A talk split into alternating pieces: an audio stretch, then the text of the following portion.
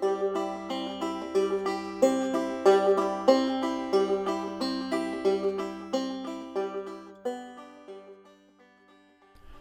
and welcome to the Blind Shots Podcast. I'm your host, David Hill, coming to you from the 13th Tee at Bandon Preserve, putter in hand, and this is Season 5, Episode 4.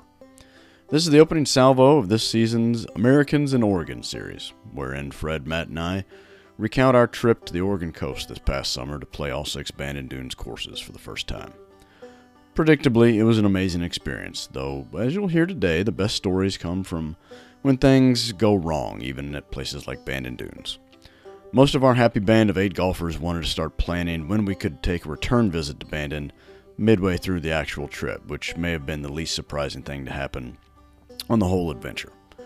Uh, in today's first installment, uh, instead of diving right into the architecture or memorable holes of one of the big famous Bandon courses, we discuss Bandon Preserve, the 13th that's the 13 hole short course atop the dunes next to Bandon Trails, uh, the Punch Bowl, which is the gigantic 36 hole putting course uh, next to Pacific Dunes, and we weave the conversation together discussing the overall vibe of the resort, the accommodations, the cuisine options.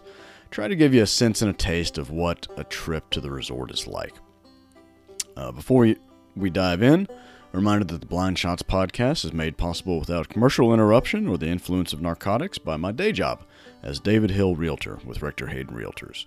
I help people sell their houses and find their new homes, as well as helping investors and businesses with their commercial property needs here in central Kentucky.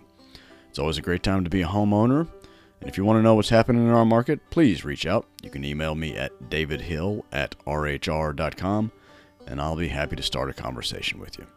For the record, I did in fact putt from the 13th tee at Bandon Preserve and came up about 6 inches short of an ace, a trick quickly copied poorly by everyone in the group. And with that, let's head over to the southern Oregon coast to talk about one of the magical places in golf with my friends Fred and Matt.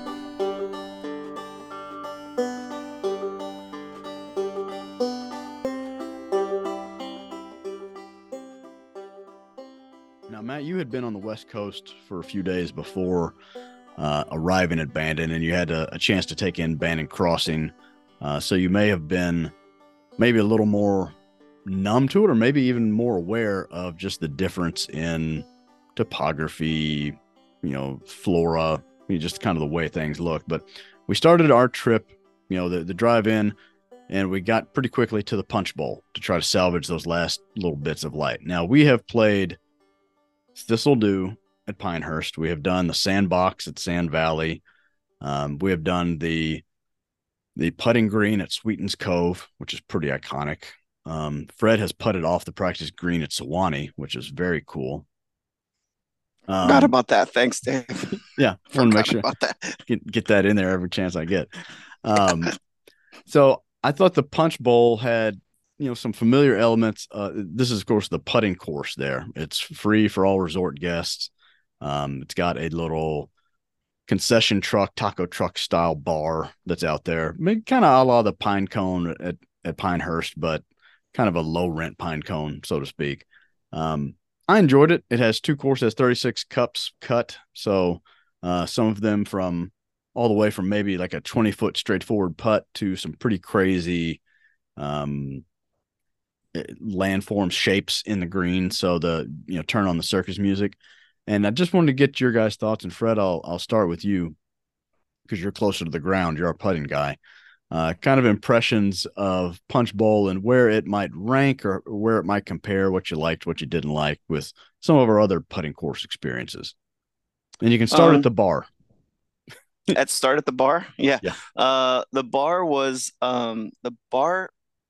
So the other putting courses we have, the only one that has like the bar, the bar is the pine cone that you talked about. That's relatively close to uh, there at, at um, is it Thistle Dhu? Thistle. Yes, which is now Pinehurst. Yeah, which is now a permanent structure. You know, they built that. Yeah, that, that permanent bar. They took the trailer somewhere else. It's out on oh, property. That's um that's by far my favorite. Um, I would say that the Punch Bowl probably, I would almost probably think that I like uh the the green at um Sweetens Cove probably a little better. Um, I enjoyed it. Uh, and maybe it was just, you know, we were kind of rushed maybe getting there. But the first night was probably the best night that we got there. We got to put around and have some fun. Um, you know, I, the, I the music like, was on, the bar was open. Yeah, the music was extremely loud.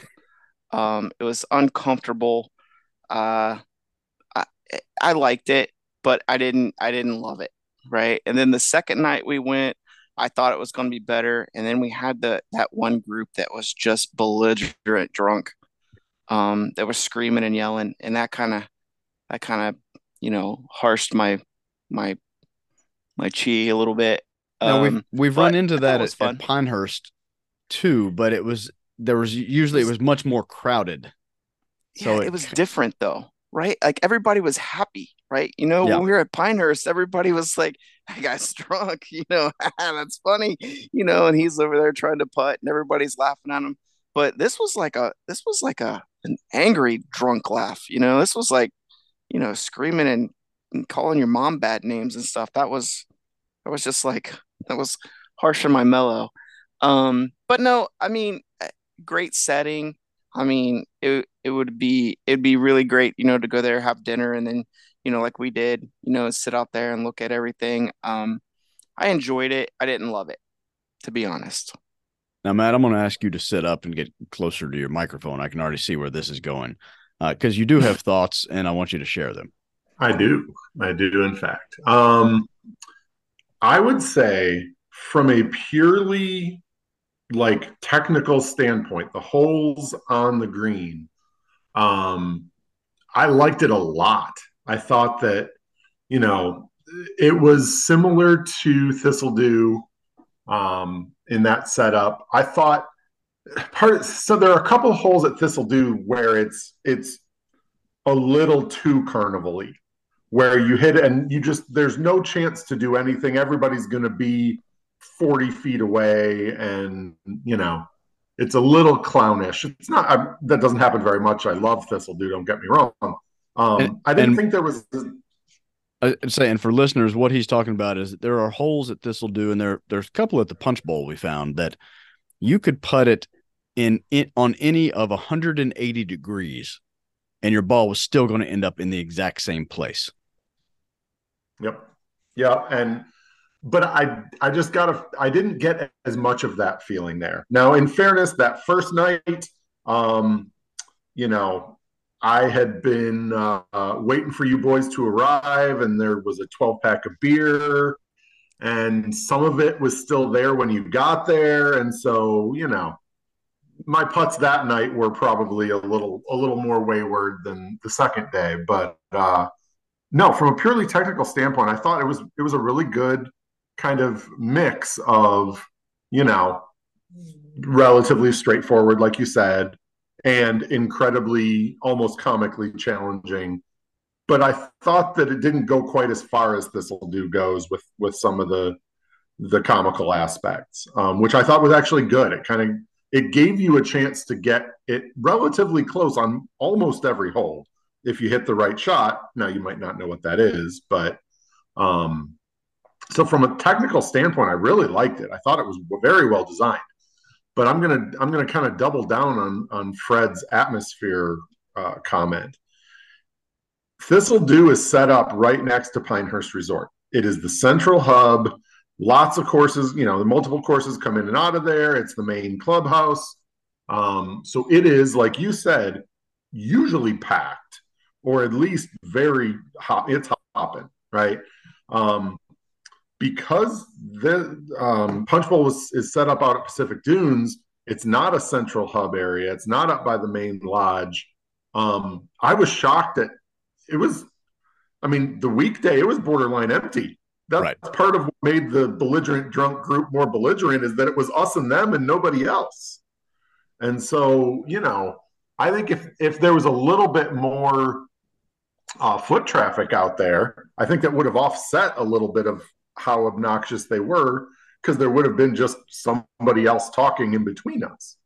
You know, that's um, a, that's a really good point, point because you think Thistle Dhu is right there, right at the edge of the cradle, and where two and four finish at Pinehurst, and even number one a little bit at Sand Valley. The sandbox there's an entire lodging infrastructure built just to basically be the amphitheater around a couple of those greens on the sandbox. You know, you've got their their food truck taco set up, and then you've got all that kind of single shot two story lodging that is it doesn't have a view of Mammoth Dunes or Sand Valley. It's got a view of the sandbox, and it's meant to cater to those. So you've got the happy-go-lucky guys at the ending the day, you know, doubling down on their bets, settling their scores, all of that.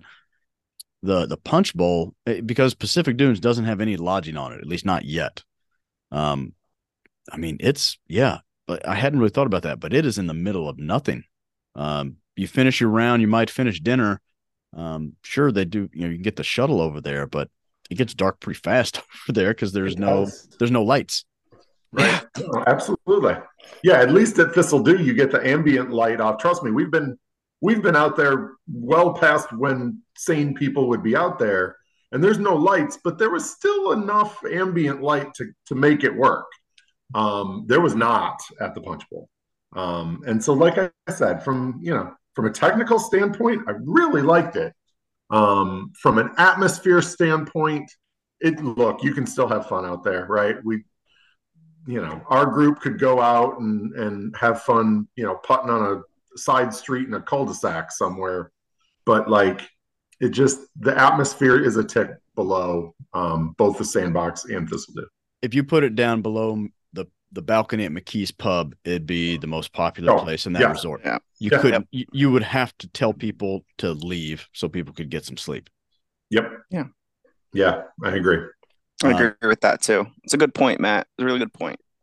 On kind of your as you put the technical aspects of it, what I what I really enjoyed about it was there was a nice mix of holes that you felt it, it, the green contours.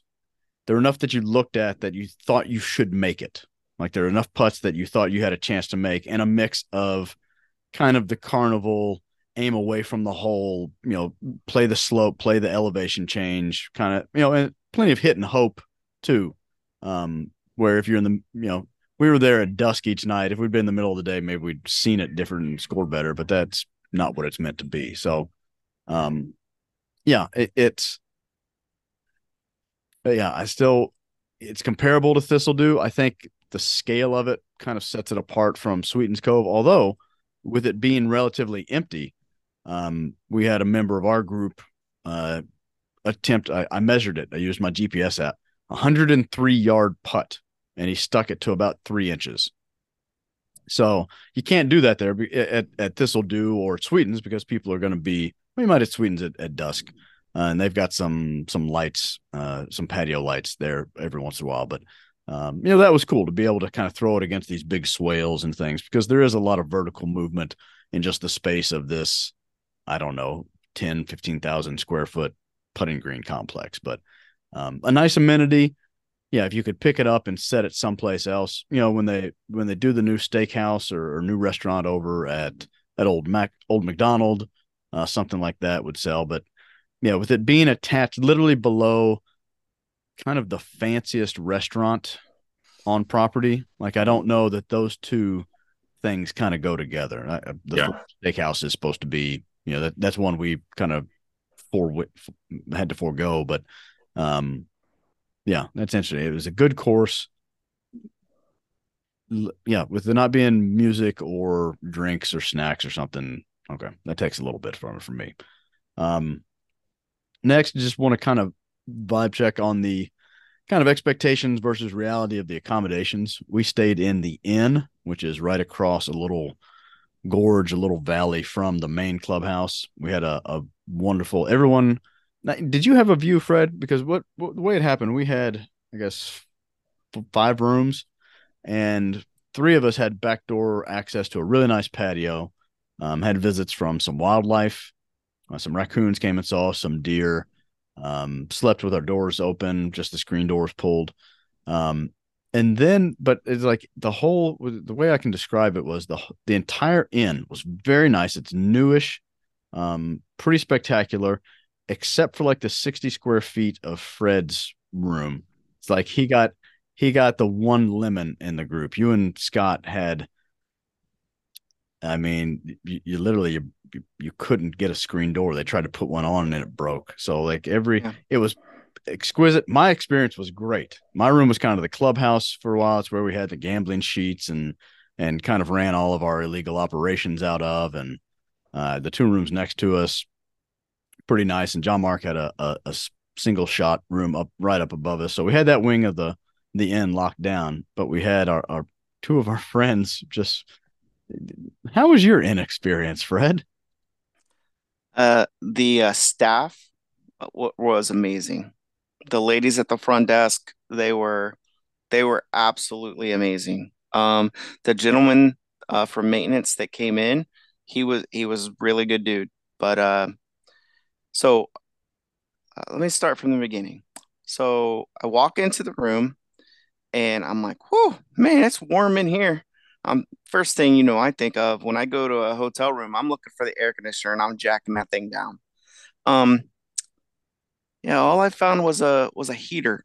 Nowhere in the literature did they tell us that there are, you know, we're from I'm from the mid South. You guys right there in the heart of the Midwest, but the lower Midwest, admittedly, being in the Columbus, Ohio area.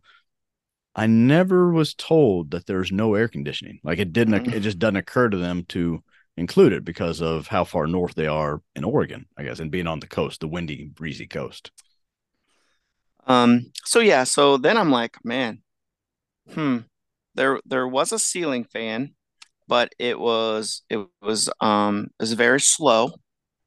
It was you know just not not putting out a lot of uh, force.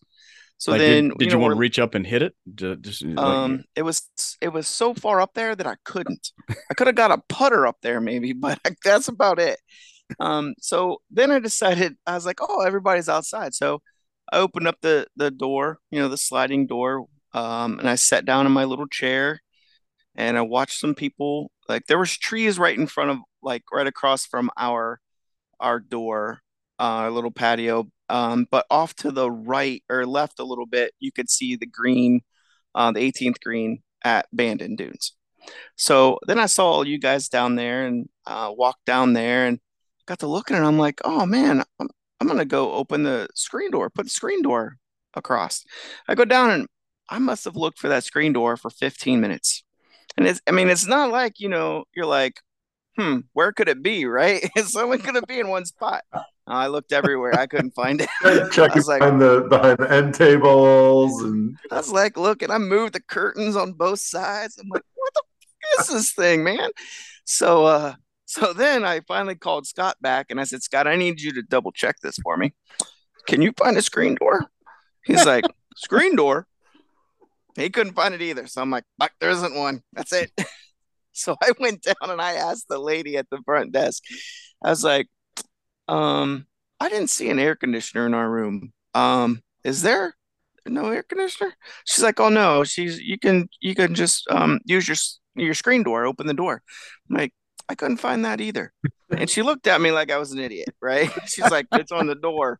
I'm like, mm, no, it's not. so we went into like the little, little library there, the little bar area and she came up a little bit later and she's like, "Hey, I I, I checked, and uh, yeah, you don't have a screen door." that had to make you feel better. Thanks. Thanks a lot. At that point, no, it really didn't, Dave. At that point, I'm like, it's hot in there, and I'm pissed. so she comes back and she gives us like, you see those like little tower fans that are like, you know, about that big around, you know, and a they college sit on the fan. ground. Yeah. So I got, we had one of those, and then the maintenance guy was supposed to come um, and put in a screen door. So I guess they found a screen door somewhere, not sure where. Um, and they brought it over, and unfortunately, it broke as he was trying to install it. Uh, so he met me outside of the little library bar area there and said, "Hey, I broke your door." And I first thing I wanted to ask was the first one or the one you brought to fix it. so we didn't have we didn't have a screen door, so we kept the door shut and we had the um and we had the fan on. So, yeah, it was good. But lucky for me, I was so sore, you know, from playing and walking all that time. I had like three ice bags on me, so I was pretty cold anyway. So it didn't temperature really regulated. Well, mm-hmm. if it mm-hmm. makes you feel any better, when the sprinklers came on on the on the 18th green at Bandon Dunes, or or on the back patio, that that little area with the with the Adirondack chairs. Um, that that woke me up because I had a screen door and it was Sure. it was open. Yeah, that back patio. What was it about? About four in the morning, I think. Yes. Three Yeah. three forty five, four in the morning when those kicked on. About about four a.m. Pacific. Yeah. Yeah. You know, normally your two's uh, discomfort, um, you know, warms me up inside, but that really doesn't. No. It was the lodging was very nice. The beds were were nice. It was you know Yeah. it, it was everything you would expect from a dream golf resort. It, it mirrored Sand Valley in that way, and that you know high end fixtures in the the bathroom and the shower. Um, but yeah, that was that little bit of unfortunateness is just part of the story of Yeah. I'm making it, you know, I'm adding a little bit of, you know, Fred's flair to this to, you know, bring a little life to you two. But um it wasn't nearly as bad. And I would love to say again that the that the folks there at the the inn, they were absolutely 100% awesome. They learned our I mean- names. They helped us if Yep. they could. Yep. Um, they she did everything she could have done for us. You know, I mean, hey, what's the odds of them breaking the door, putting it in, right? I mean, I can't, I'm not mad at them for it. I mean, they did everything they could to make it up. One hundred percent, apparently. Yeah, exactly. It's not like they could run down to Ace Hardware and get another one. I mean, that's like a 45 minute trip, I think. Now, Matt, let me put the, get your spin on this. As far as the accommodations, I assume you're in line, you're relatively in line. You had some visitors, had some nature visitors, but um, one of the one of the nice touches was the um, one of the higher end sort of dorm or hotel fridges I've ever seen. And I, I assume you had acclimated to the no plastic bottles phenomenon. Here, here we Mhm. still love our, our plastics. We still love our petrol products. Uh, there, there's the bottled water comes in a, in a large aluminum can, and the fridge in my room. I don't know if it's the same everybody else. It was set to 34 degrees, and I think that was high. So when I I get it, gonna say. So Yeah. I in the middle of the night when the sprinklers came on, I was like, oh, I could use some water. I'll do some prehydration. And it would like burn. It would be like ice burn going down my esophagus. It was so cold. It would warm up by the time it got to my gut. But that was like that was a different experience. I, I had not seen that. I don't know if that's just a West Coast thing or or what. Well, there there is something incredibly nice because every single night I forgot that they would come through during the day that I was gone and add water. If we took water out of the fridge, they would put more in there. And literally every day I forgot that. and so every night it was a, a brand new experience of Clay opening the fridge and being like, oh, there's water in there. And I'm like, oh, that sounds so good right now. It's, you know, like you said, 34 degrees. It is all, you know, it's almost slushy. It's not quite. Um, but yes, due due to the I I don't know, my own exhaustion level or something. Yeah, it was it was, you know, a brand new experience for me every single day. But yes, they uh they they would come through and restock the fridge and it was uh it was quite delightful. I had a Oh. Keurig in my room, which was really nice. So I could have coffee, I could have decaf, I could have tea. Fred, again, that in that 60 to 70 square feet that the Keisers forgot to make dreamy at the Dream I Golf forgot- Resort. Yeah, I forgot to mention that our refrigerator leaked all over the floor. Um, there was like a, a eight foot circle probably around it that went out underneath of Chad's bed or Scott's bed. That when you when I woke up in the middle of the night and oh by the way tripped over the fan that was sitting in the middle of the floor. I landed on the floor and went squish because it was That's full so water. bad. That's so bad. I can hear that right now in Yeah. my oh, that is so bad. did did your shower work? Did the toilet flood? Did you have to hold the handle down? Or Anything like did the, did the troubles extend to the bathroom or was it confined to the the There was something else. What was the other thing? I swear to did, God, they didn't have a coffee maker. Right, that's No. right. We didn't have a coffee maker. Um, oh, uh the the damn uh plug didn't work because I tried to plug in the fan when we got it and I couldn't fix it. I'm like, what the fuck is going on? I went They- and flipped every damn light switch in there to see if it came on, but that plug Oh, the combination of switches was awful. There's no telling what was going to happen. They had to think you were the highest individual alive. Like this dude can't even find a screen door, and now he can't plug in if he doesn't know how to plug a fan in. Yeah, I, I was not gonna go back to the front desk and tell them that the fan wasn't working. There was no way. I would just as soon open the door and let the deer in. there could have been a black bear in your room and you wouldn't have gone to the front desk. You'd have heard that squish. Not now, Scott. Yeah. Just let me sleep.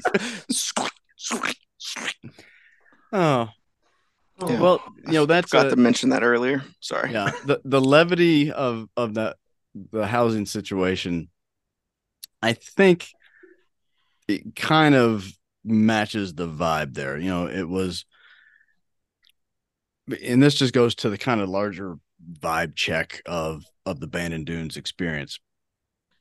You know, I knew going in that it was kind of in the middle of nowhere, but I didn't know how disconnected from everything it was. You know, they're out there on I don't know how many acres, and they've only developed a, a portion of it.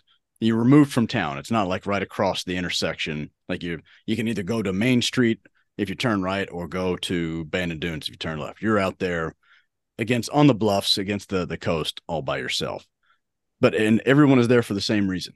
You know, you, you mentioned the one belligerent group, but everybody else that we encountered, if they weren't super friendly, they, there was at least kind of a an implicit understanding, like, hey, we're here, we're all here for the same thing. I never felt really rushed. There was no no on course controversy or anything.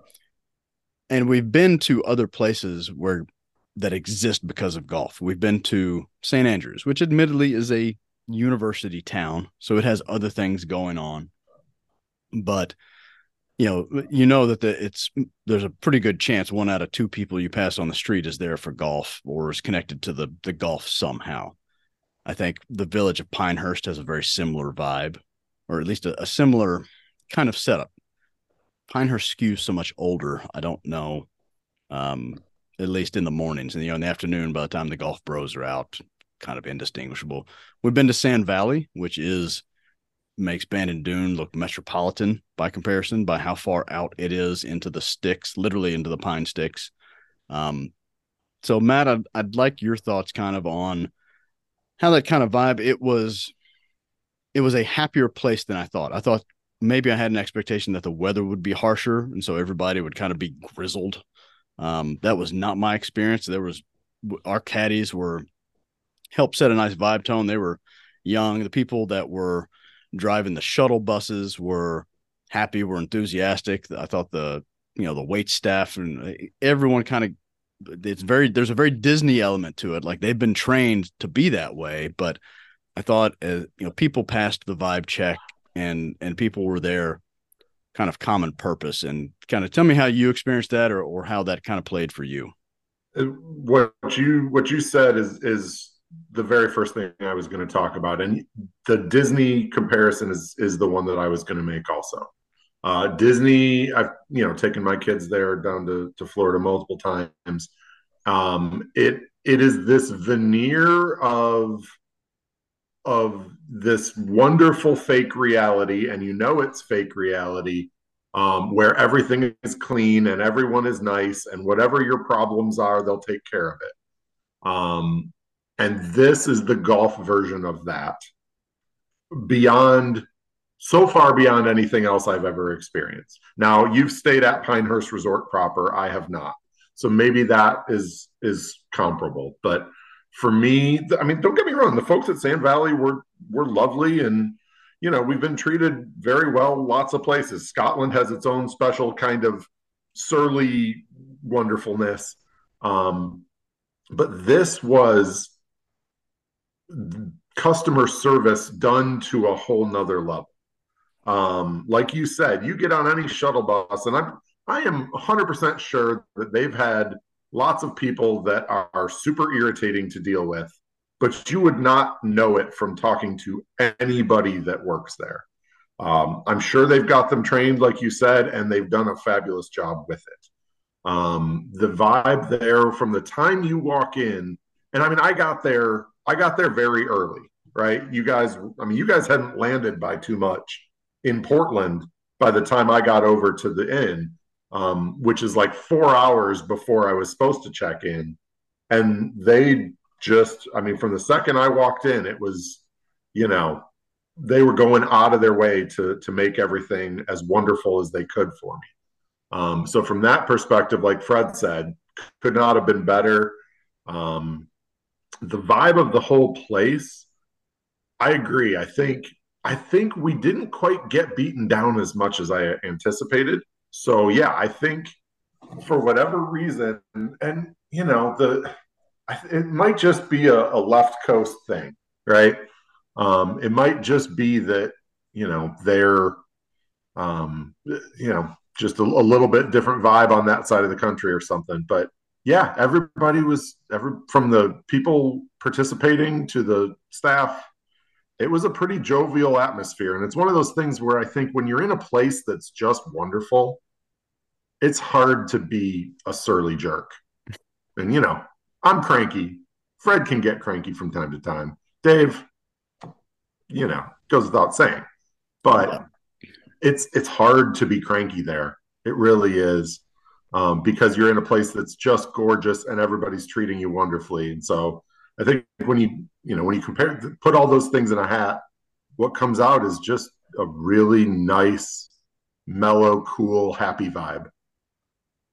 I saw that that vibe hit you guys as soon as we sat down for dinner the first night like at upstairs at McKee's at that you know you could already tell I don't know if it was just the the change in temperature or the fact that we had been planning it for 18 months and it was finally happened I could see guys shoulders just kind of melt and there were smiles once sitting on that back patio of our our hotel that library inn I mean people were just that whatever was happening back home could wait we were it, we were in a place that just we knew what we were there for. It was going to be fun and it was relaxing. I, I saw people relax in ways I haven't seen in a long time. And, and I thought that was, and it hit as soon as we got there, as soon as we knew our clubs were there and we kind of got checked in. I saw that wash over our entire group for the most part, except for John Mark, because he does planes, trains, and automobiles um, on his own schedule. But but Fred, um, you're you're our ambassador. Um, you know the so you we send you to to meet the the town folk and the the fellow travelers. Um, what's kind of your take on environmental factors, intangibles there at Bandon Dunes? Um, I I mean, we're just going to keep saying it over and over. You know, I I think if if folks listen to, you know, us talk about going to Scotland you know, we said it a hundred times, you know, everybody was just super friendly, right? Um, and it was, it was that plus more, like Matt said, you know, um, I, I forget who said it, but you know, they, they remembered our names. Um, you know, all eight of us or well, I'm sorry. Um, six of us got there all at the same time to check in. Um, uh, Matt, of course, had already been there. John Mark was somewhere probably over DC at that point. Um, but um, uh, you know, they remembered our names. They asked us, you know, you know, if we needed this, we needed that. Let them know. And like I said, I made multiple trips up there to to those those two at the front desk. And you know, every morning when I left, they would be like, "Hey, Mr. May," and I'm like, "Ah, it's Fred." You know, just call me Fred. And by cracky the next time I came through. It was like, "Hey, Mr. Fred." I'm like, "Ah, it's funny, real funny." Um, the the folks on the um on the shuttles, I mean, they were they were like almost comical. You know, they they were they were getting you kind of fired up. You know, when we were going to the practice range, right? Um, we went there before the was it the first day? uh, no, it was the second day. I think we went over there. You guys hit a couple balls and uh, got breakfast or whatever. But that lady was, you know, she was all, you know, if you're sore, you got to get, you know, Bloody Mary. They make great Bloody Marys and um, telling us when we went to uh, the last day when we went to the sheep ranch. You know, I mean, how how many good things did she have to say about the pastrami sandwich, right? Yeah. I mean, that's all that lady talked about for 15 minutes was pastrami sandwiches and the wildlife that she would see driving along. I mean, we got her three or four times. She was she was crazy. Yeah, she was on that end. Couldn't, yeah, how she couldn't drive the speed limit and yeah, she was she was ready to go. Um, but everybody, I mean, even when we took our clubs over, you know, to like send them back home. I mean, we come rolling up there, you know, I can barely walk. I'm trying to carry this thing across the parking lot, you know, it's running over people. And he's like, Hey, let me get that for you. I was like, Oh, thank God, you know, yeah, I don't care what you do with it, just get rid of it. I can't, I can't carry it anymore. Um, everybody was just over the top nice. You know who over the top. You know who didn't pass the vibe check? Who was like a cranky old sailor out there to get me off that vibe? The crows. That's a, yeah, they were. And if you're going out yeah. there, know that that's a real thing. Like up in the mountains here in Appalachia, there's a couple yeah. courses that you go to that they'll they'll tell you at the turn if you buy some snacks at the turn, like, hey, don't leave that sitting on your seat. A, a crow may grab that and, and fly off or whatever. Mm-hmm. I sat at Charlotte's and watched a crow unzip a pocket of a bag to get in there to experiment to see, oh, is there anything edible in there? It smells good. It was incredible watching those guys. Um, yeah, they were. Uh, I know they're not on staff there, but they're part of the the ambiance, I guess. But like, if you're headed out to Bandon Dunes, keep your wallet in your pocket and keep your keep an eye on your bag. Some people had apparently gone down to the range with just a club or two, or were, were on that big putting green there, and their bag was going to come up a little bit light. The crows they they knew exactly what to do. It was incredible to see how well trained they had had become at uh, just being little thieves. The the art of the pickpocketry. It was it was pretty incredible. Um, hey Matt, I'm sorry, Dave. Hey Matt, um, what course was it that we looked over? It, you and I were playing together, um, and that crow was like wing deep into your into your top of your bag. Like he had like and like put half of his body down into like where the clubs went. Yeah, I think that I don't remember if it was Pacific Dunes or Sheep Ranch or uh yeah, it was one of those two. Man, he was deep. Yeah. No, he was and he got John Mark a couple times. John, John Mark, Mark had was, like he that thing was a walking Sanford and Son truck right there. so we had one member of our group that did not want to take a caddy for various and sundry reasons. and so he brought he didn't and never mind he didn't he didn't rent a, a push cart he brought it across the country on the plane. Uh his his nice i guess uh Clicgear cart. And he had decked it out with all i mean the the guys that the guys at the hot rod show got nothing on the way to accessorize a vehicle on john mark. So he had like a shelf and a tray and a cooler like a roof rack. Like, how do you put a roof rack on a golf push cart, man? What? There's, there's no way he could possibly rent a cart because you can't do to a rented cart whatever the heck he did to his. Right. So he he became the he became the unofficial repository for all things. Uh, mobile trash can, uh, mobile ice service, cooler. Uh, I think he had a couple of umbrellas that he didn't need. Um, yeah, that was that was interesting. But yeah, the, the crow. So he had uh, he was fertile soil for those for the the less virtuous uh, wildlife among us out there. Um, yeah, you know, it, it, as far the people were nice and great. Um, I, I don't know that we've been anywhere. You know, Sand Valley tries, but it just didn't scale up the way um, because each course at Bandon Dunes has its own infrastructure. They all have they all have a, a, pro shop. They all have a separate pro shop, except maybe trying to th- trying to think. I guess I guess Bandon Preserve shares one with Bandon Trails. Um, but that's it. They all have they're putting in a new restaurant at Old Macdonald, Pacific Grill right there at Pac Dunes. Um, I, I tell you the other fun vibe check. The people watching at Bandon Dunes is different than it is at um, some of the other courses because you see a lot of tee boxes. You know, the the architecture of the courses get you out. I think they're designed to get you to the coast pretty efficiently, like get you into the dunes, get you away from the parking lot, get you out in nature and on the course pretty quickly. But you can see the first tee in the 18th green on a lot of these courses from kind of the restaurant, the bar, um, and the people watching at Pacific Dunes was just incredible. We got to see, uh, and you met the man, Calvin. Was that? I think you got to meet Calvin, Fred, uh, over tacos the next morning. We uh, will just correct me where I get this story wrong, but so we have played, and Matt has just played the round of his life. God bless him. As a 14 handicap, he posts a, a 75 at Pac Dunes, and I was with him. Um, just round of his life. Yes, very good. Went right back to shooting 88 the next day. Damn right. Uh, he might have shot 88 on Bandon Preserve. I'm not sure. Um, but as we're kind of we're in the afterglow uh, of that, we see this group on the tee box getting ready to go out for their their day at Pac Dunes. Um, beautiful course, lovely experience. The wind was up, and we look over, and uh, guys are kind of chuckling, and we look over, and these guys are in really bright clothes. There's six of them. Like a six of them's kind of odd. You expect it to be a full tee sheet, and all of a sudden there's a guy doing push-ups on the tee box. I've seen a lot of things. I played with some very superstitious people. I played with some some kind of semi-stitious people.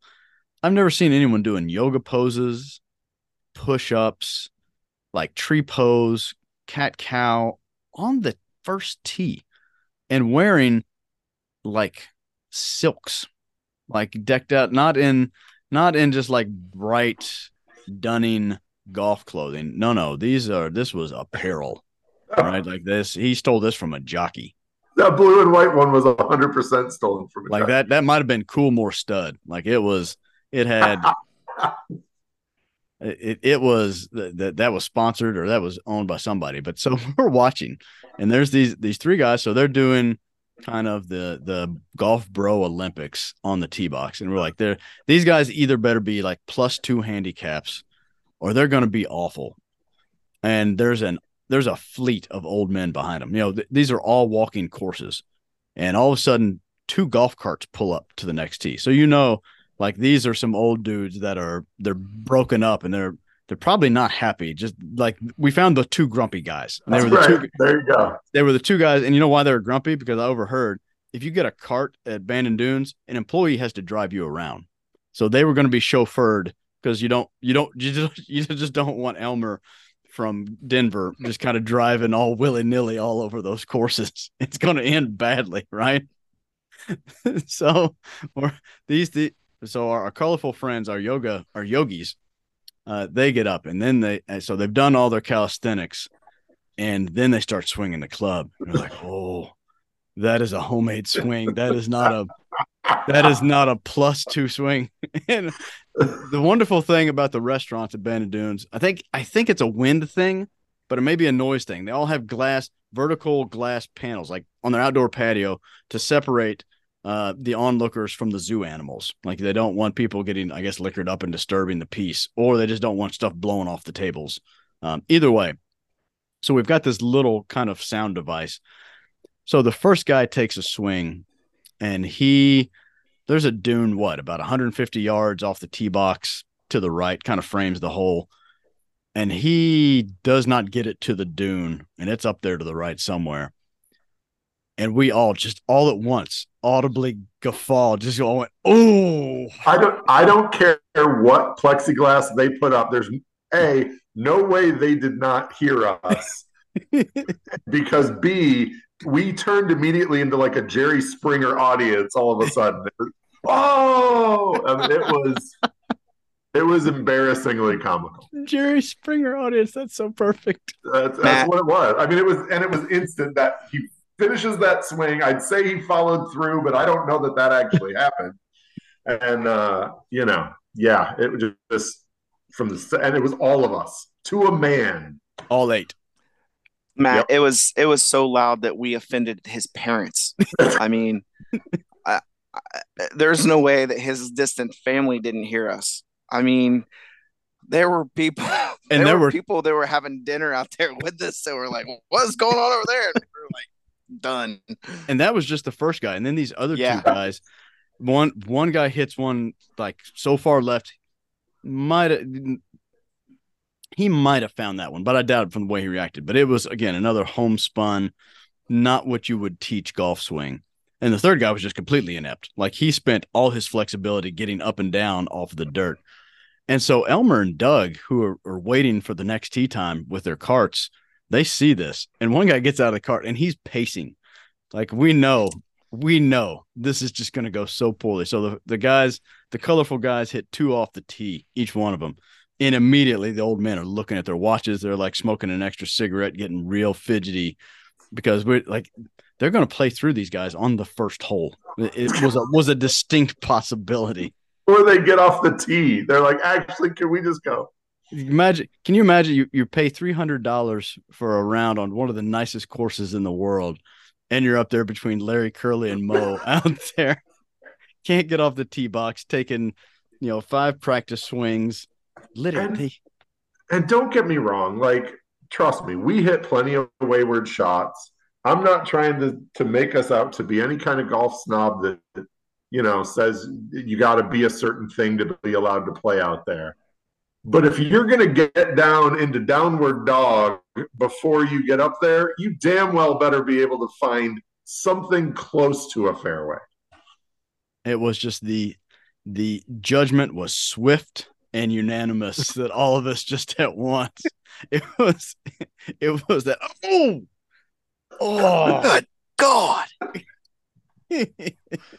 just and we knew exactly what each other meant. So that was part of that was that kind of levity. Abandoned Dunes gives rise to that kind of thing because everyone's there for golf and your jokes are golf jokes and they're they're you know your travel bumble related, but it was um that was just one episode of countless uh, that went in the memory bank.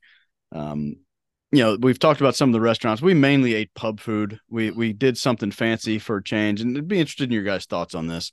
We did one sit down dinner, uh, which is something we had not done as a group on previous golf trips, save for Scotland. You know, it was just the three of us. But getting eight guys together for you know a proper meal, they did drinks and appetizers, and you know, it ended up being a two hour affair. And you know, for us, the reality of that was, and I've I've thought about this a lot. We've got one member that's a, a he loves the card game. He kind of comes for quote unquote the card game every year.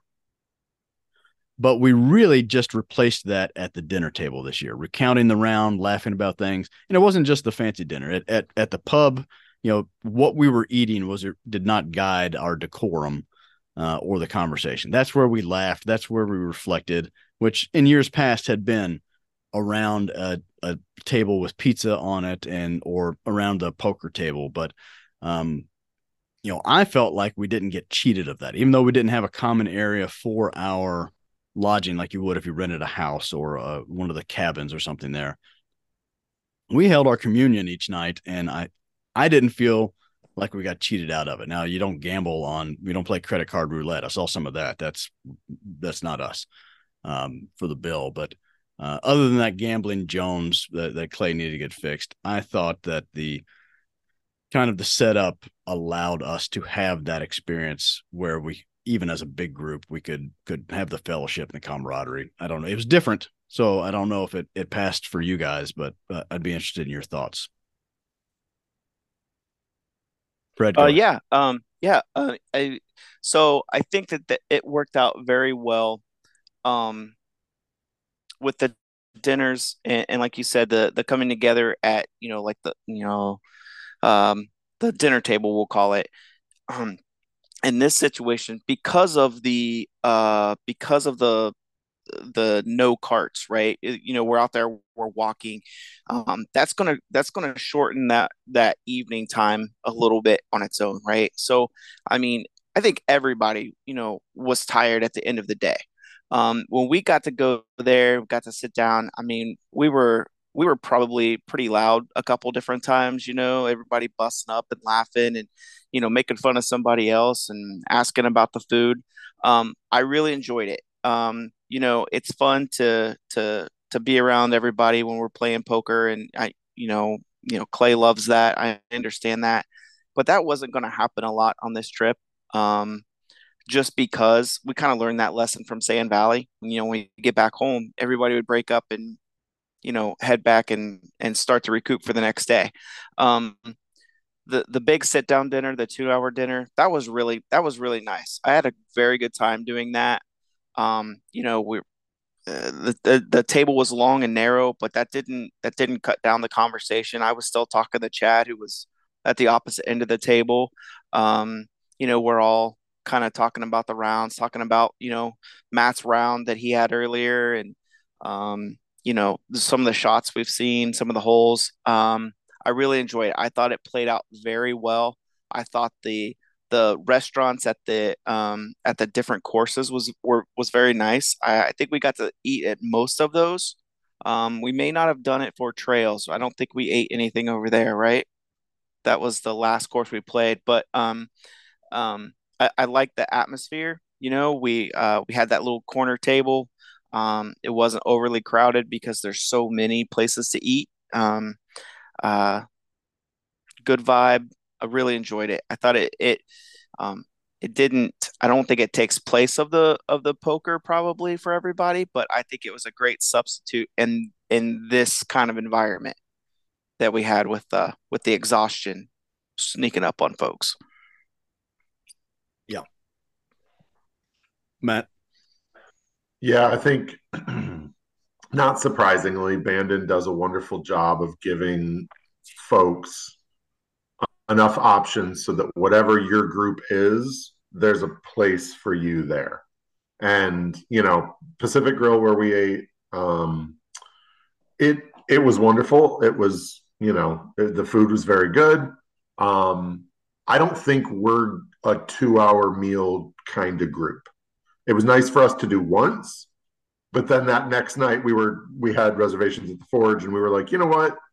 let's just keep it short, go to McKee's again. And, you know, there's some stuff on the menu we hadn't tried yet. So um, I think that's, you know, whatever your group is, Bandon's got something for you. Because clearly that group that sat at the other table, you know, next to us at Pacific, that was their kind of place. Um, and so that's great for them. That was, you know, that was right in their wheelhouse for us, it was, you know, most nights it's going to be all right. You know, let's eat. It's fun. Um, love, you know, busting up with the guys. Let's get some good grub, and then let's go back and fi- you know figure out the gambling and or play cards or whatever. Um, but that was my takeaway from the food there at at Bandon for the most part was whatever you want, whatever works for your group. Bandon's got it, and, and it's pretty easy to find. Yeah and the, the damnable part of it is that they will let you put all of it on your room. So you Yeah. on honest Yeah. to God, until it's too late, you have no Yep. idea what you've really spent. Um, which is utterly convenient and it's a great business model. Oh, sure. So, like, yeah, no, sure, don't we'll, we'll, don't worry, we'll charge you later for this. um, like that, I I I didn't do it much. Like I I dipped into my pocket just so I could kind of. I'm just that kind of guy, but it was, um, and you know it- that it shares that with Pinehurst is that it, it caters. Um, you can find a five star luxury experience there if that is what you want. You can find it in the food, in the lodging, accommodation, um, you know, having caddies because the golf is world class. You know, both places the golf really is world class. Um, and and I mentioned that I only mentioned Pinehurst because I know, kind of in the golf business world, they've self-identified as one-to-one competitors. Pinehurst is worried about, um, you know, that high-end luxury experience that is being recreated. You know, uh, Bandon beget Sand Valley and Cape Breton Links Baguette, Cape Breton, Scotland, and now uh, they're redoing Pine Barrens down north of Tampa. Um, you know that Streamsong. You know, so there's this. They they have seen this kind of encroachment, but really, I think the Bandon Resort because it has the six courses is really the only one to one with Pinehurst, and it's now ten courses, uh, with the tenth coming online soon. So it's just you can find you can do it kind of not on the cheap because they're not inexpensive on a nominal level, but you can make decisions that can keep it kind of reasonable. You can carry your own bag, just pay for golf, eat cheaply. Um, you can stay off property. Um, you know, we we availed ourselves of the we have fallen in love with the model of park the car and don't get in it until it's time to leave. You know that that's us now. John Mark says Bandon is a cute, charming town, and we ought to stay there uh, next time. I don't know. I like walking to a lot of stuff. That was being able to walk to the beach one morning was really nice uh, without waking anybody up. Um, but or you can find kind of all those different trip levels um, there at Bandon, which is it's tough to find experiences that are that versatile. Really, I think, um, where it can cater to a bunch of different people. Uh, just a couple other one to get some thoughts. You know the they, they say the gorse is different there I saw a lot of familiar golf holes because we've played these architects now several times, uh, with the exception of Tom Doak. I don't know that I'd played a, a Doak course, but I played some Coore Crenshaw stuff. We played David McLay Kidd did the Castle course, you know, Dormie Club, uh, Kapalua, if you've been out there. Um, you know, there were familiar elements. Some stuff looked like kind of Pete Dye. Um, but the land, it wasn't as harsh as Sand Valley. Like it didn't, I didn't feel my legs were beat up at the same way. Is a different sand, a different soil. Um, maybe it was the dampness. You know, there's no dampness in Wisconsin in the summer. Um, and it wasn't, it wasn't quite the Scottish experience either. It was, it was something that was its own. I thought, you know, it didn't. The look of it didn't remind me of anything. Matt, any thoughts on the kind of the the scenery of the abandoned? I think it's pretty. you, I mean, look, you uh, you know that is that is a piece of property that is unique on the planet. I feel like, um, and you said, you know, it, it doesn't it doesn't look like anything, and yet it looks like everything you've seen. Like you said, there's there's elements here, elements there. Um, they take wonderful elements that you've seen other places, and they drop them into you know this picturesque spot that as fred had said and i'm going to steal this from him you can't imagine it being anything other than a golf course. Now that it's a golf course how on earth could this land have existed as anything else? Um and and what you said about the wisconsin summer versus the oregon summer is 100% right. Clay and i were walking at i don't remember which morning it was. And you know we're getting it, we're walking through a cloud right? It's that that marine layer rolled in and it, it's like we were getting hit in the face with just a little it's like standing in the middle of a mister fan. Yes. Where it's just you know that little little spray. Um and it was it was refreshing right? Like it just you you never got hot it was never cold i was never i you know i'm short season is is you know April through November for me. Um, and if I put on pants, it's only because I had to. Um, so I was. He means listeners. He means there. long pants. He means things yes, that are not yes, shorts. Yes, but I was I was bound and determined that I was going to play in shorts. But I had I had a you know I had thermals. I had I was prepared for the cold if it was going to be cold, and I used none of it. Right. Um, so it was never cold, but it was never hot. There were a couple of times where the sun would come out, the wind would die down a little bit. And, and you'd invariably be walking uphill at those moments. Always, always, every time. But even then it wasn't it wasn't oppressive. And then that would go away five minutes later. And that right. breeze would kick back up and you'd get a little mist. And it's it makes it so that you, you you know, yes, the soil has a lot to do with it as to why Sand Valley beat me up so much more than than this did.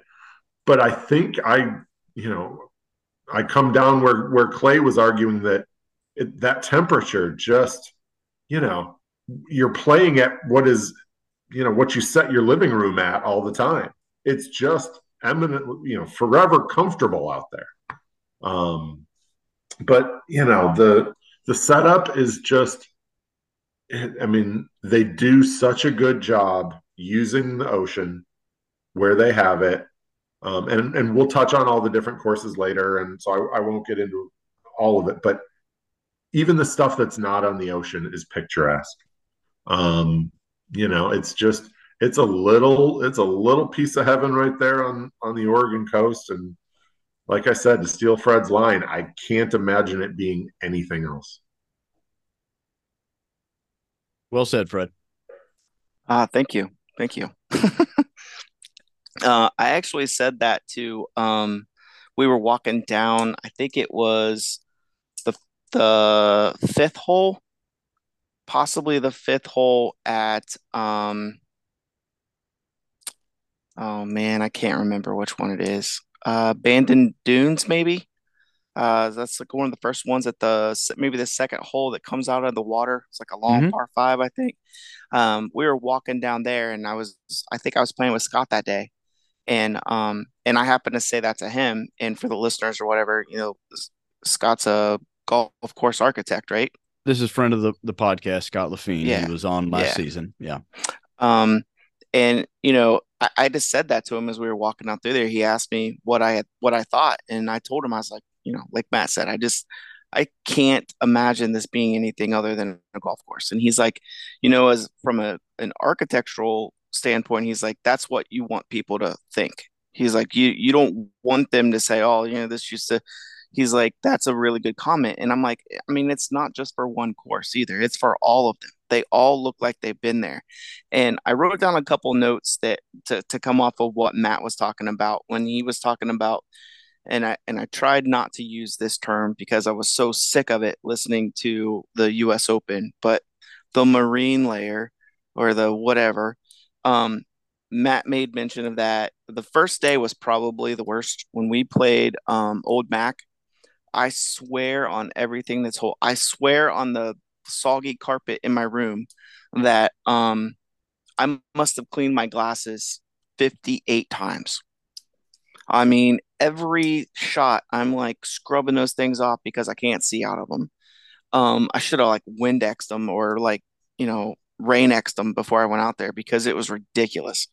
Um, and the the one thing we were talking about, you know, we had seen the same hole, some of the similar holes and stuff like that.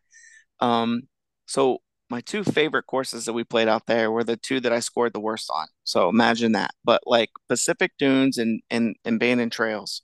Um, when you got when you got over, I'll say across the road. I don't even know if that's the right thing to say, but it's like hole three or four where you cross over that road on on Bandon Trails. Yeah. Um, and you start up through there. I got a real strong like northern Michigan vibe vibe out of that. Um, it was kind of down in that little valley. You had the trees all surrounding, and that's Yeah. the one course that you you didn't see the ocean on. And Right. I mean, I can't. It's amazing to me that that course is there, and that that course is that. To me, it was that great, and it does not even come close to you know showing you the ocean at any time.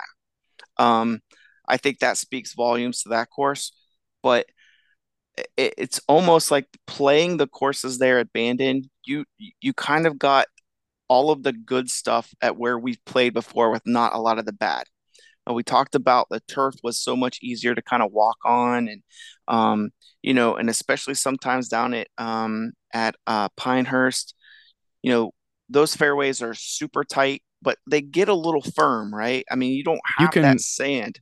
You could Right. your wrist your wrist and your elbows could take a beating down at Yes. Pinehurst. You're, Yeah, you know, it's hard, right? I mean, if it's not, you can't take a little divot out of that without, you know, putting in some effort and taking in some, some absorbing some of that shock, I guess is what I'm trying to say. But I, I remember thinking to myself, um, that the turf at in Oregon there at Bandon Dunes was like the best of everything.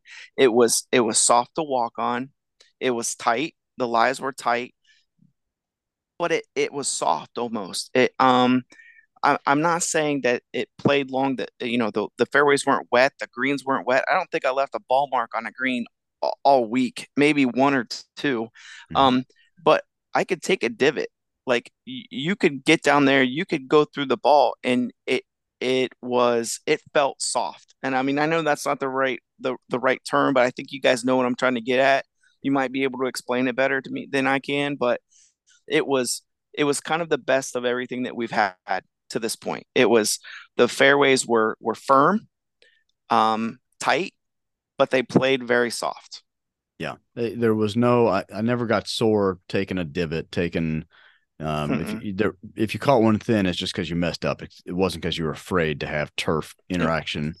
Um, you know, it's a different sand. It's a different sand. It's a different sand mix being up there on top of that bluff. But, um, yeah, it, it was. I think th- that's an interesting observation. That it was really kind of the best of what we'd look for, of what we've experienced, without a lot of the the downside.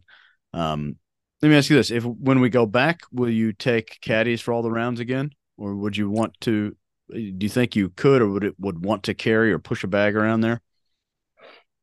Um, I think um, I think I could. Um, I don't think I wanna.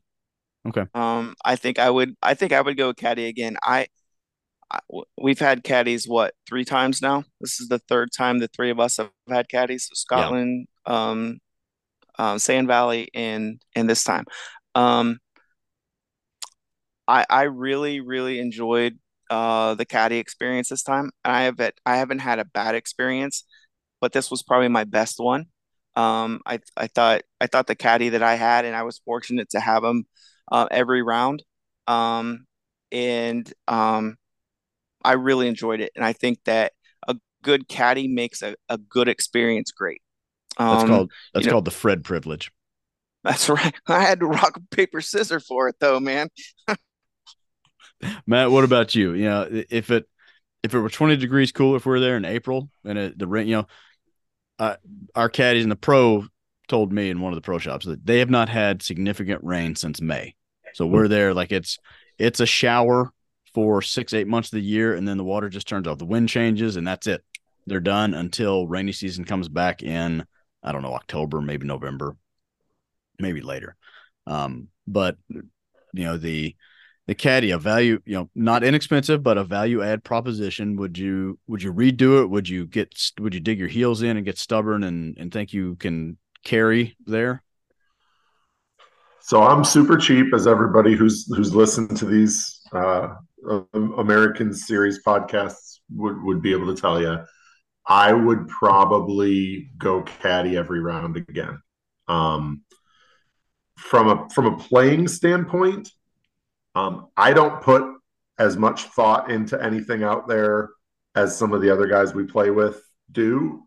So from a from a playing standpoint, I probably get more score benefit from a caddy than a lot of other guys because I can turn my brain off. He says hit it here, okay, I hit it there. Um, so from that standpoint, it adds a lot of value to me. Some guys might not get out as much. Um, from a walking standpoint, you know, it it didn't it didn't beat me up nearly as much as I thought it was going to. Um, I was tired. Don't get me wrong. I was the first night I was walking like I'd just ridden a horse for five hours. Um, but overall, I expected it to beat to to beat me up a little more than it did. With that said, I certainly wouldn't want to walk trails pushing something or carrying something. That would be a tough walk. Yeah, I think, um, I think John Mark took a beating that day. Pacific Dunes, Bandon Dunes, I probably wouldn't want to carry there. Um, for actually, Fred and I did and Clay did have to kind of carry a little bit because they were one caddy short, and so we we oh, rotated which of the which of the three of us had to carry on any given hole. So I did carry a little bit there, um, but I would I would not be wild about that. Old Mac and Sheep Ranch are short enough and sort of condensed enough that I think if if I was going to do it, that's where I would do it. Um, but I don't know. It's one of those, and maybe it's just me getting older, and my my old curmudgeonliness is is edging out my cheapness. But I probably would just say, you know what, let's let's have somebody carry, and I'll walk along and you know feel better about myself. Put those two together with compound interest, and you got the three strongest forces in the universe, ladies and gentlemen. Um, That's right. We'll circle back. We'll get off vibe and, and close with a little bit of golf. Um, the one place we didn't have caddies, uh, the one place I had as much fun as any place else, and and I always do because I, I think I like the the creativity required in these types of places. We played the Bandon Preserve, which is the 13 hole par three course, short course. It's not some of the holes were you could almost call pitch and putt, but I think maybe I don't know, maybe six iron was the longest club I hit. It might not have even been that long. Um, I think uh, I've messaged you two privately about this. I think it's the most severe and the hardest walk because you are covering all of the ground that you would cover from any of those courses. So playing up from a clubhouse or down, you know, vertically, you're getting all, all that movement. Yeah, but you're getting it in such a smaller footprint. You're getting it in, you know, two thousand yards of walking rather than you know seven thousand yards. So, um, some guys were kind of their dogs were barking pretty good at the end of that, I think, and it, it, well, well deserved. But I thought that was a tremendous experience. We used that as our quote unquote light day. We played Pacific Dunes and then um, uh, the Preserve, which was kind of our our light day, not a full 36 trudge. Um, I thought the the green complexes were fun. I thought the the look of the shots were cool. Um, there's a little bit of needing a helmet. Like you did have to kind of keep your head on a swivel for the way the routing was. We had some guys take some uh, nothing on purpose, but they had they airmailed not just one but two greens as it turned out, um, firing shots down the hill. But for the most part, uh, there were a couple holes that you could use putter on, and we did on the the last one. That's kind of a famous shot. Uh, if there's a front pin position, you you put the ball down the hill, and you get to try to get it pretty close. So, uh, as compared to other short courses that we've played, uh, you know, the Cradle for me is the gold standard for uh, par three course, uh, that irregular.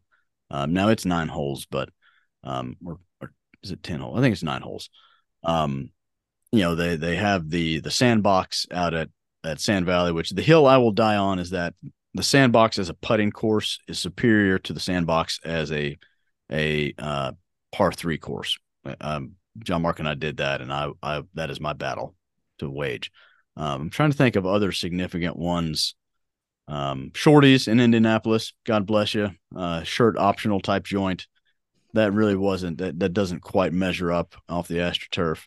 Um, I guess that's really if I'm leaving anything out, let me know. But I thought Bandon Preserve was really well done. There was enough. It was one of those places where there were blind shots where you kind of just had to pick a spot on the hill or pick a you could see the flag stick but not the green.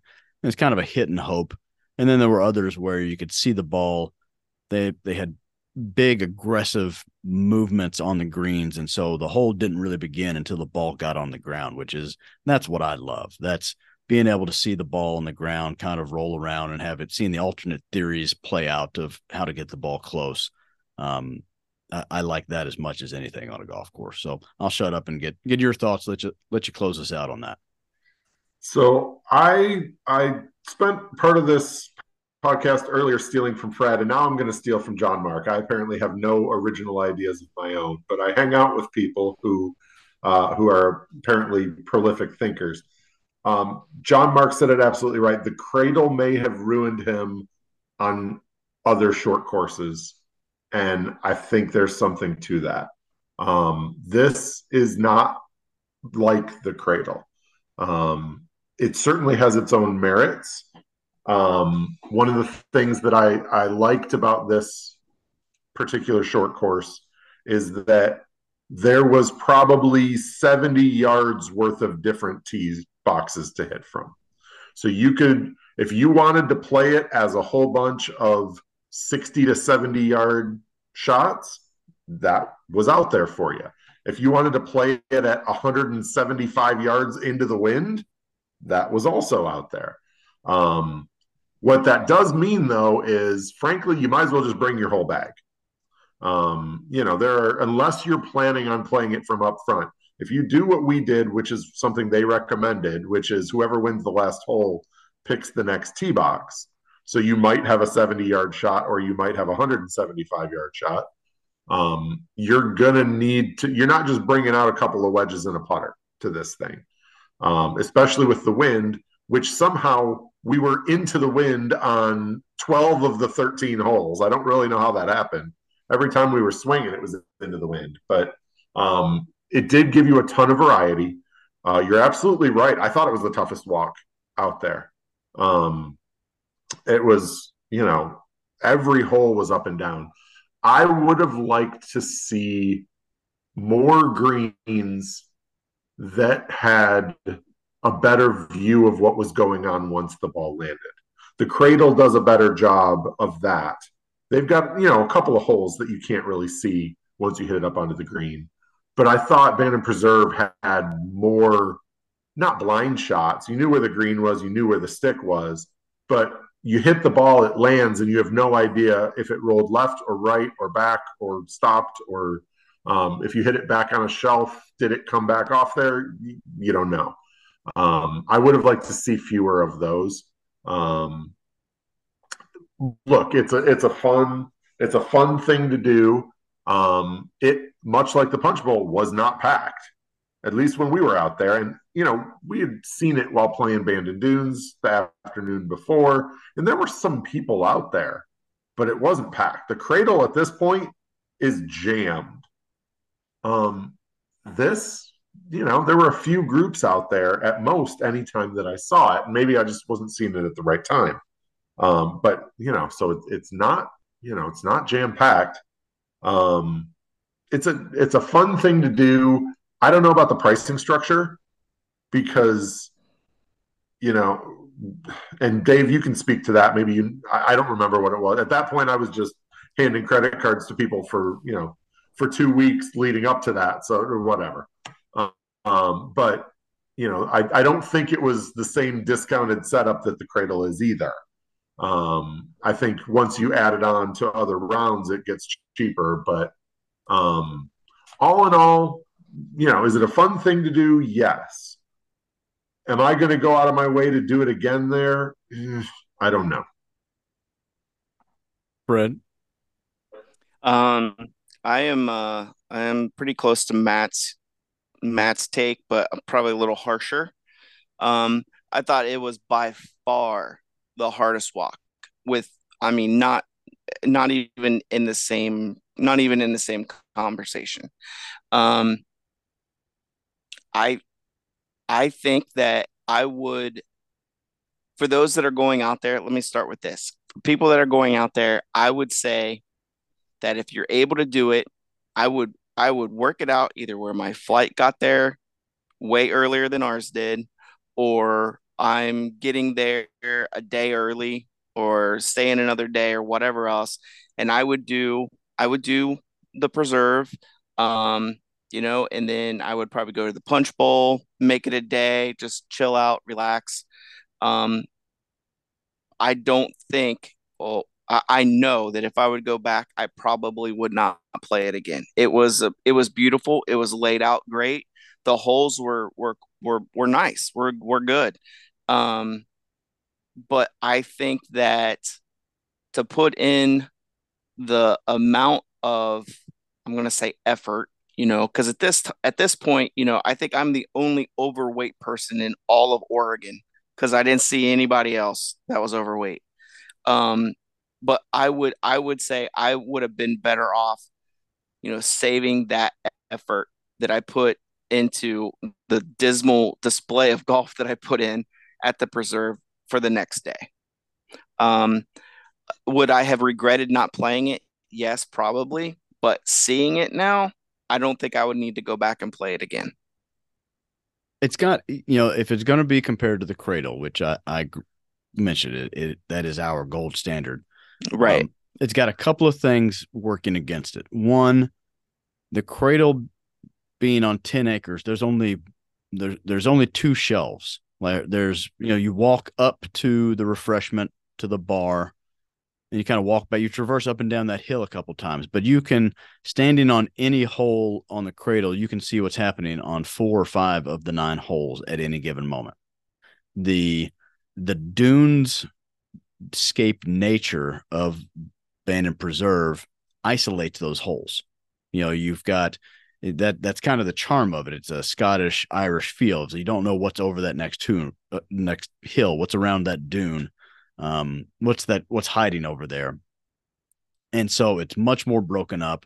So there's less of a a party atmosphere for sure. I think it's much closer to kind of what you're saying, Matt. You can play it very seriously from the back tees, or you can move all the way up and do, which is a lot closer to the cradle experience. You know, it's just you have all of that extra real estate, whether you want it there, whether you play off those tees or not. The cradle, you're playing from uh, mats or, or designated tee areas um, that are pretty close. And two, the price point is fair.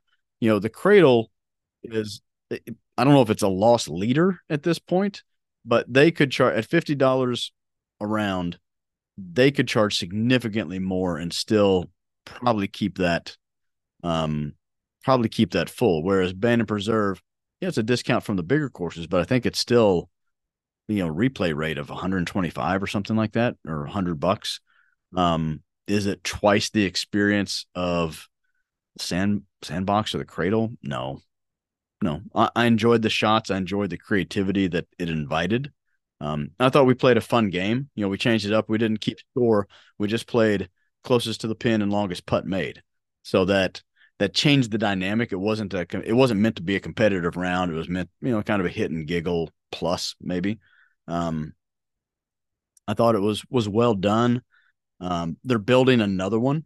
Um, you know, the the guy that the the pro or the starter at um, Bandon Trails said he's the only guy on on these 900 acres that wishes they had weren't building another short course, wishes they would go ahead and build uh, a regulation length course. So um, Shorties will be the name of that. So what becomes of it, who knows? But it's interesting. You know, it, it's for as Nirvana Shangri La esque as the Bandon experience.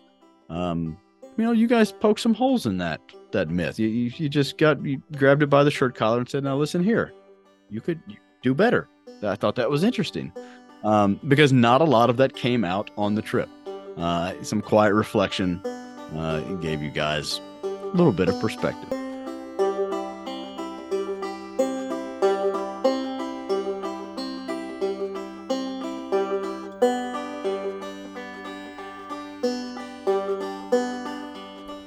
Hey, thanks for stopping by for this episode of the Blind Shots Podcast. Any time spent reminiscing about a place like Bandon Dunes Resort is time well spent. It's one of those places, much like the courses in Scotland, where I immediately wanted to turn around and take another crack at playing them, though I have no idea when I'll have occasion to return, sadly. If you want to elevate your Blind Shots podcast experience, head over to the One Bearded Golfer channel on YouTube to catch a fun snippet or two of the show. This is going to be a season long project trying to master the technical points of extracting video from a Zoom call in a usable, postable format.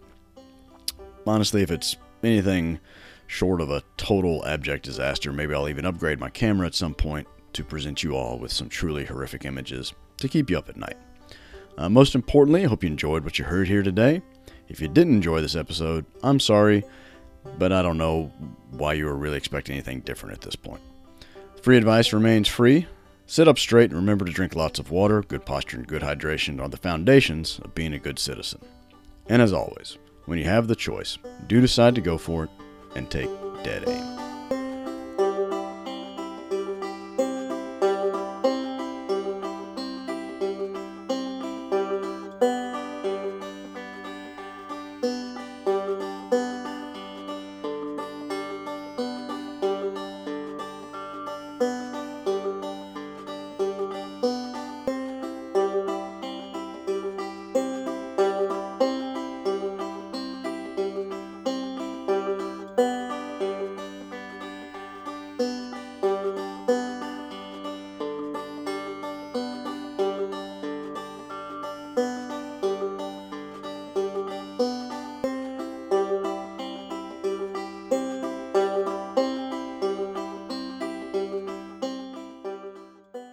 Ship sticking it for Yeah. Sure. Yeah. I'm shipping mine too. It's just not Yeah. so much easier traveling. You know, Well, and not- this is, you know, Bandon's got a, like, they are in set up with ship sticks. They've Right. got their own forms. They've got, you know, this is not a, hey, hotel, can you stick this in the, in the back closet for like five days before we get there? Underrated part of the trip. They said it would take eight days to get to Scotland. I got there in two. oh, you remember remember what that lady said? She's like, "Oh, these are yours." They've been here for a week. So they were like in this little set with like the with like the extra pop that went into the machines. Right. We've been walking around them for six days. And then how about how about the three of us like getting on like golf apparel? It's right in the hallway. We had like the whole hallway I taken up. forgot about that. People walking around us, and we're like, "Oh, we gotta get on a train and go to somewhere else." Little did we know it was a bus, but anyway. Oh yeah, people are walking by. How are you? Oh, I'm fine. I I'm forgot put- about changing in the hallway. putting my pants on. They're like, "Hey, how are you?" I'm like, "I'm great." We're gonna do it in the downstairs bathroom, but uh, one of you like just ruined the bathroom. Like we can't go back in there. I yeah. was gonna say. It was a long, it was a long flight, Dave. Apparently, it's like